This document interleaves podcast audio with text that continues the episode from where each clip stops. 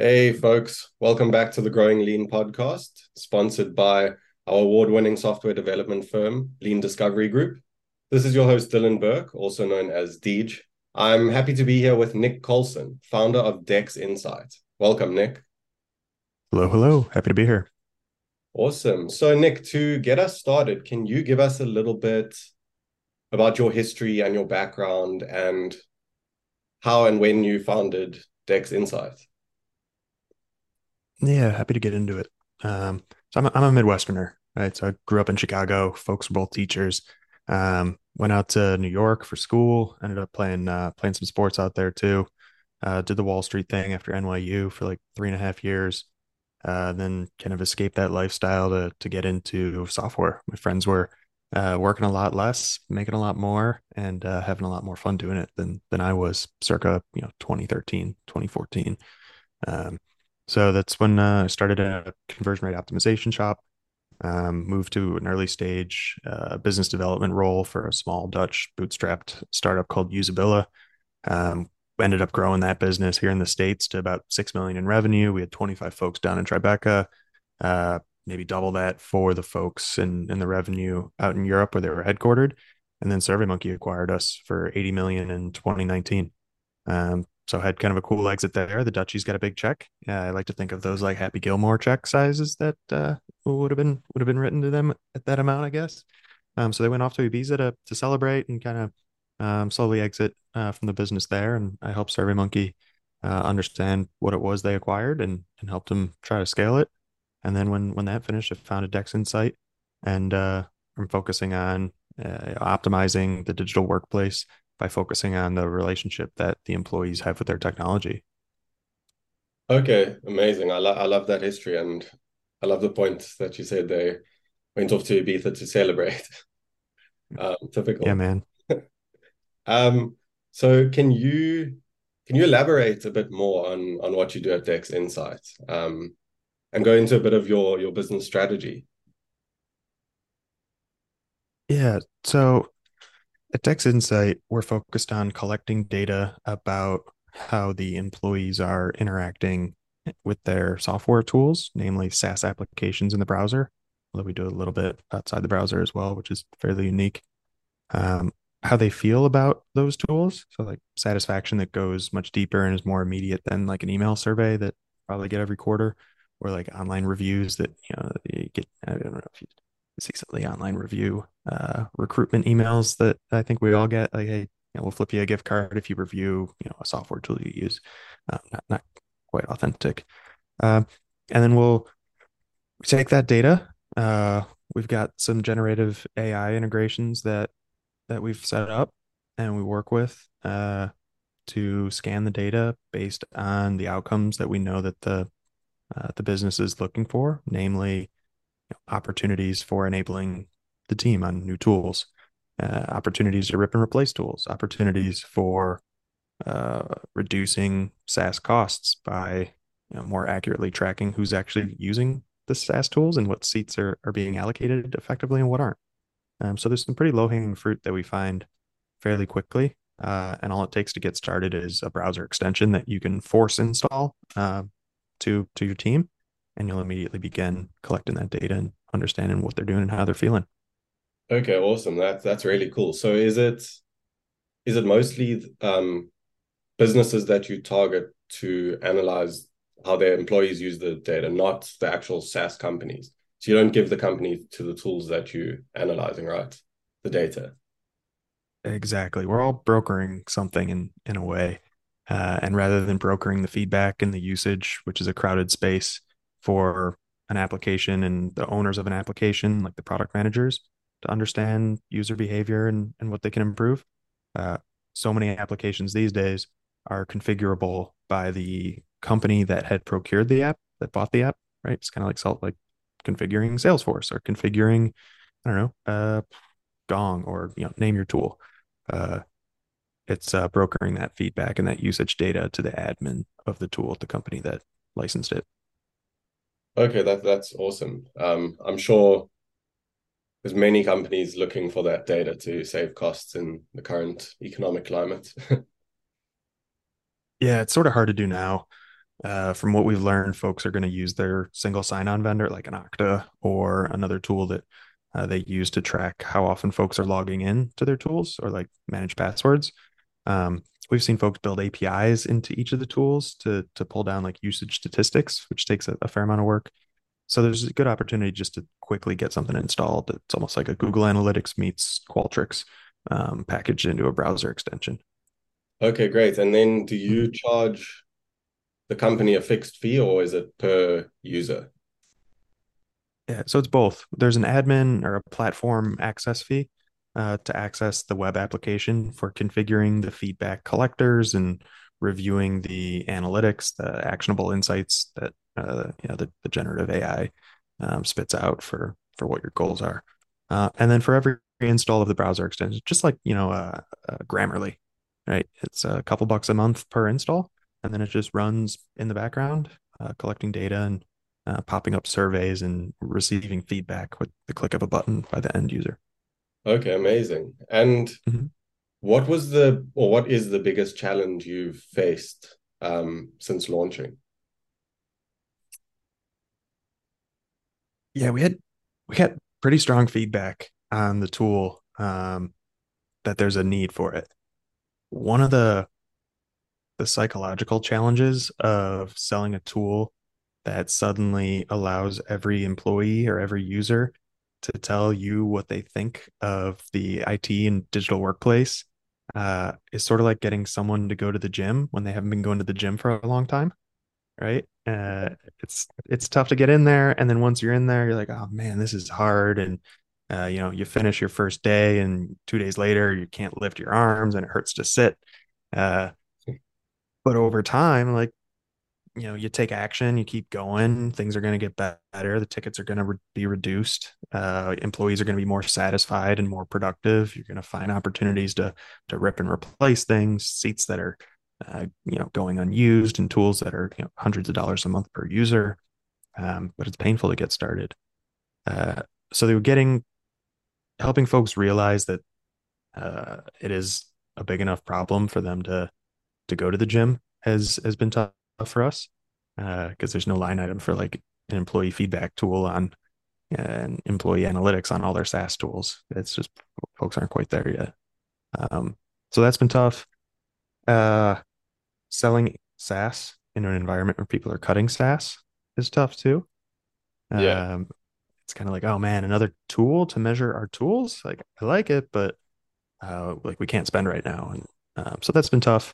It's Kind of like a catch. And then, uh, yeah, yeah, kind of meta. And then the, the third challenge, so just that, yeah, uh, getting folks comfortable taking on a new project that's going to create work, uh, selling in this environment and selling software in this environment stuff, and then uh, the uh, information security uh, processes have been tough. Uh, not every company has an infosec department that's comfortable installing a browser extension on everybody's device uh, that's going to track usage and collect sentiment and um, for basically a, a guy in a dev shop. Uh, so we went out and got our SOC 2 type 2. Um, we kicked that off in February. They finished the audit in May, and I signed the official report yesterday. So we're in pretty good shape to to to go back out to market for the enterprise. Amazing, nice. Um, that's awesome. And what are your where do you foresee your business going in the next three years? Um, in terms of user number, in terms of revenue, you don't need to speak to revenue specifically, but where do you see the business growing in the next couple years? Yeah, it's exciting because uh, yeah, we're we're in the middle of raising a pre-seed and angel round. Um, you know, we want to get some more resources to be able to start going to a few future of work conferences. The Reworked conference is one I've had a, our eye on for a long time. Uh, we've launched some partnership conversations with some vendor management tools um, and actually some more enterprisey competitors because they do a lot into like uh, telemetry and observability and network speed. Um, you know, the Nexthinks and the the Lakesides and one 1Es of the world that all have PE behind them or big investors. Um, and we want to be their like down market solution, you know, quick install, quick insights, um, for folks who aren't ready to spend a couple million bucks and take on a six month implementation. Uh, so I'm I'm bullish on those two projects. Um, you know, getting some G- GTM resources, going to conferences, partnering with the big guys. Uh, so you know, at, at our stage, you know, we want to get a couple hundred grand in revenue by middle of next year, which is just a handful of customers. And then, you know, once we've got that cooking and we can add the things to the product that we want and uh, maybe hire a small team, we're going with the uh, the three x, three x, uh, three x, two x, two x, you know, SaaS rocket ship model, right? Hundred percent.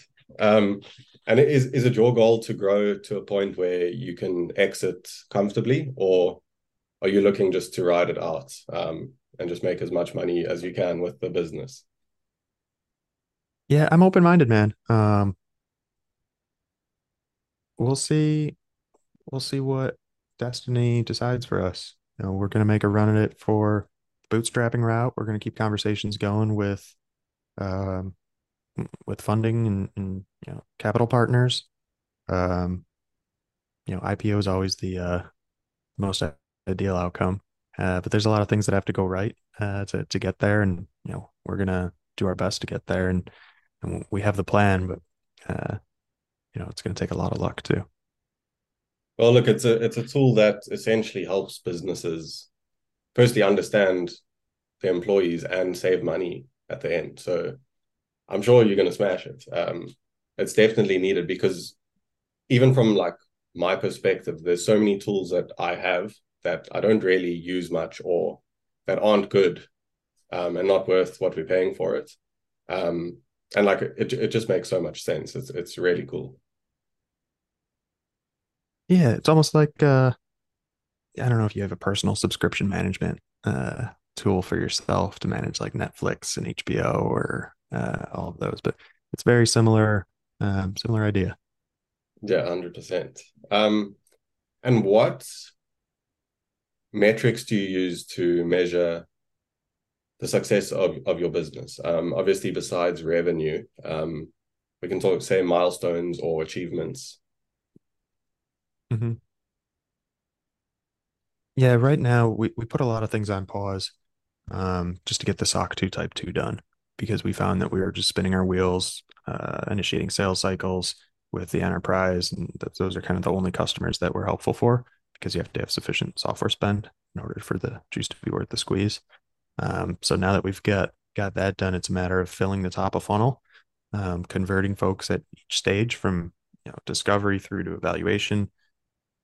Excuse me, through to you know contracting and and onboarding. So it's for me, it's the conversion rate at each of those stages of the funnel, um, and then the renewal rate, and we'll back into the the typical SaaS metrics of you know, acquisition to lifetime value and uh, you know retention rates and all the standard stuff. Hundred percent. And are you making use of any tools or tactics, um, not not just with the business, but within your personal life that have helped you in the business um, that have been particularly effective for for growing and getting where you are today? Yeah, I'm a pretty direct guy. I think I worked for the Dutch for a number of years, and I think just by way of osmosis, I picked up some of their uh, philosophies on uh, communication. So, uh, being open and transparent with you know capital partners and um, design partners and internal partners has just helped us. I think level set on the truth of the situations that we're in and the challenges that we're facing, and I think that builds a lot of trust in our uh, ability to execute, um, our ability to adapt, and um, you know, trust is sort of everything at this stage because there's so many unknowns, uh, and there's there isn't you know there's no software product in the world that's perfect. Uh, there's always things that that can be improved, and you know, especially at our stage, it, it takes a lot of uh, feedback to make a feedback system better. So it's direct and transparent communication has been a, a big one that's gotten us to to this point so far. Hundred percent. I I love that. That's that's so true and so true. But people just often overthink it. um, it it's such a great one. Um, so where do you see the SaaS industry heading in the next couple of years? Because we can obviously agree that it's pretty saturated at the moment, and there's like a new tool coming out every day. Do you think it's going to continue like this for a while, or where do you see it heading? Yeah. My crystal ball says that with generative AI, the barriers to creating SaaS tools are going to be much lower. So if we think it's crowded now, like any knucklehead with uh, uh, an idea and uh, a little bit of time to figure out how to stitch together um, some code from GPT or pick your favorite uh, generative AI tool um, and a dev to make sure that you know it's not um, it's not just an AI code; it actually works. Uh, it's going to be more expensive and tougher to to get the attention of actual enterprise buyers in the space. So I think they're just going to spend more time with you know the the big players, the Microsofts and uh, Oracles, and uh, I think that'll squeeze the little guys, and you know they'll they'll end up acquiring the ones that are struggling that have interesting tech or just building building themselves.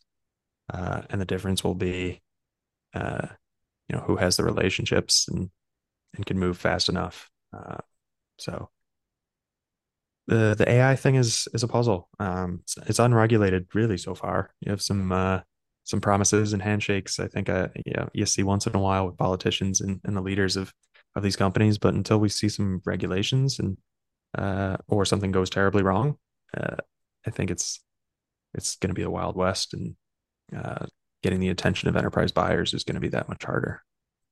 Yeah, we are living in a crazy time. It's blows my mind every day. Like what's available to us and how fast we can do something that two years ago would have taken us like 10 hours to do and we can do that now in like a click of a button it's it blows my mind and how it's so it's basically just going to harm the little guy in the next couple of years because there's going to be so many of them it's going to be so much harder to get to market um, they're going to have to just spend so much more on marketing uh, and it's going to be easier for the big guys like you said like microsoft and google um, it's going to be a crazy and interesting couple of years, and I'm I'm excited to see where where we go and what humans can do with the technology available to them.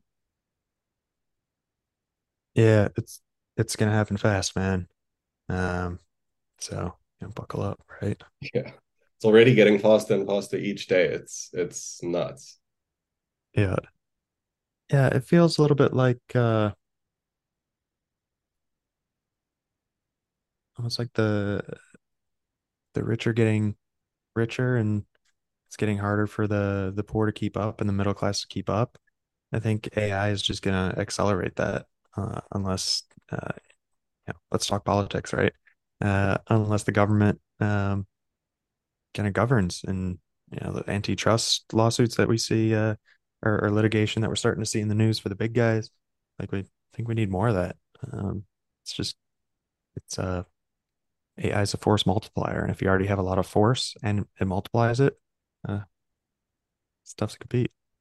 Yeah, and not to mention all the jobs that will undoubtedly be replaced, um, because businesses want to save money at the end of the day.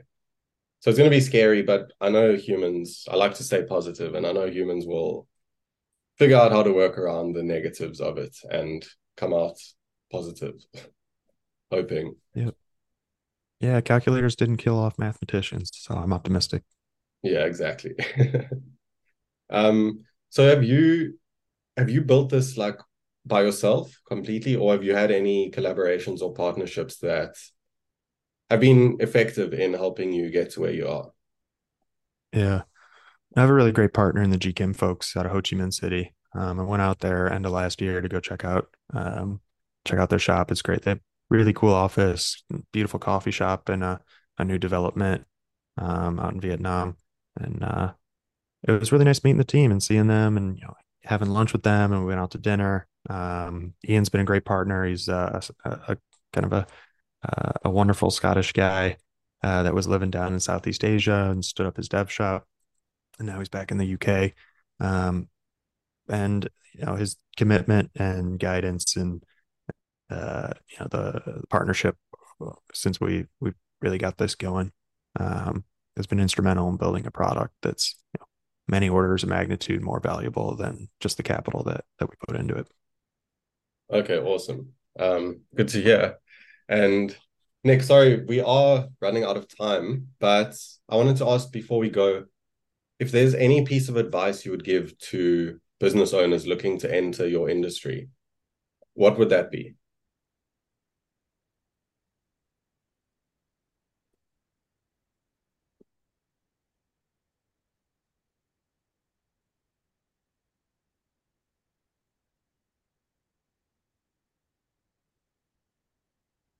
Yeah, make sure that before you build the product, um, you know that there's a a big enough need that someone will pay for it. So do your product marketing research and uh, even have have design partners lined up and um, and then just do it and take a risk and you'll probably be wrong, but be ready to adapt and change quickly. Uh, you know, the only reason businesses run out of money uh, or go out of business is they run out of money. Um, so stay lean. Don't die of a uh, buy a thousand cuts from all the little SaaS tools that are going to help you do do everything um, the old-fashioned way. Phone calls, emails, uh, getting your first customers with relationships are going to be the the best way to do it. There's no there are no shortcuts. Amazing. I appreciate that. Thank you. And thank you for being on the show. I have really enjoyed your insights and your time. Um, what is the best way for people to get in touch with Nick Coulson if if you have any offers for them or if they just want to follow your story with Dex? Yeah, I've uh, just about 4,000 followers now on on LinkedIn. So that, that's a good place. I'm on that all the time. You can chat me up there. Uh, my email's nick at Dex Insight. Pretty easy. Uh, if you want to reach me there. Um, you know, always happy to happy to chat.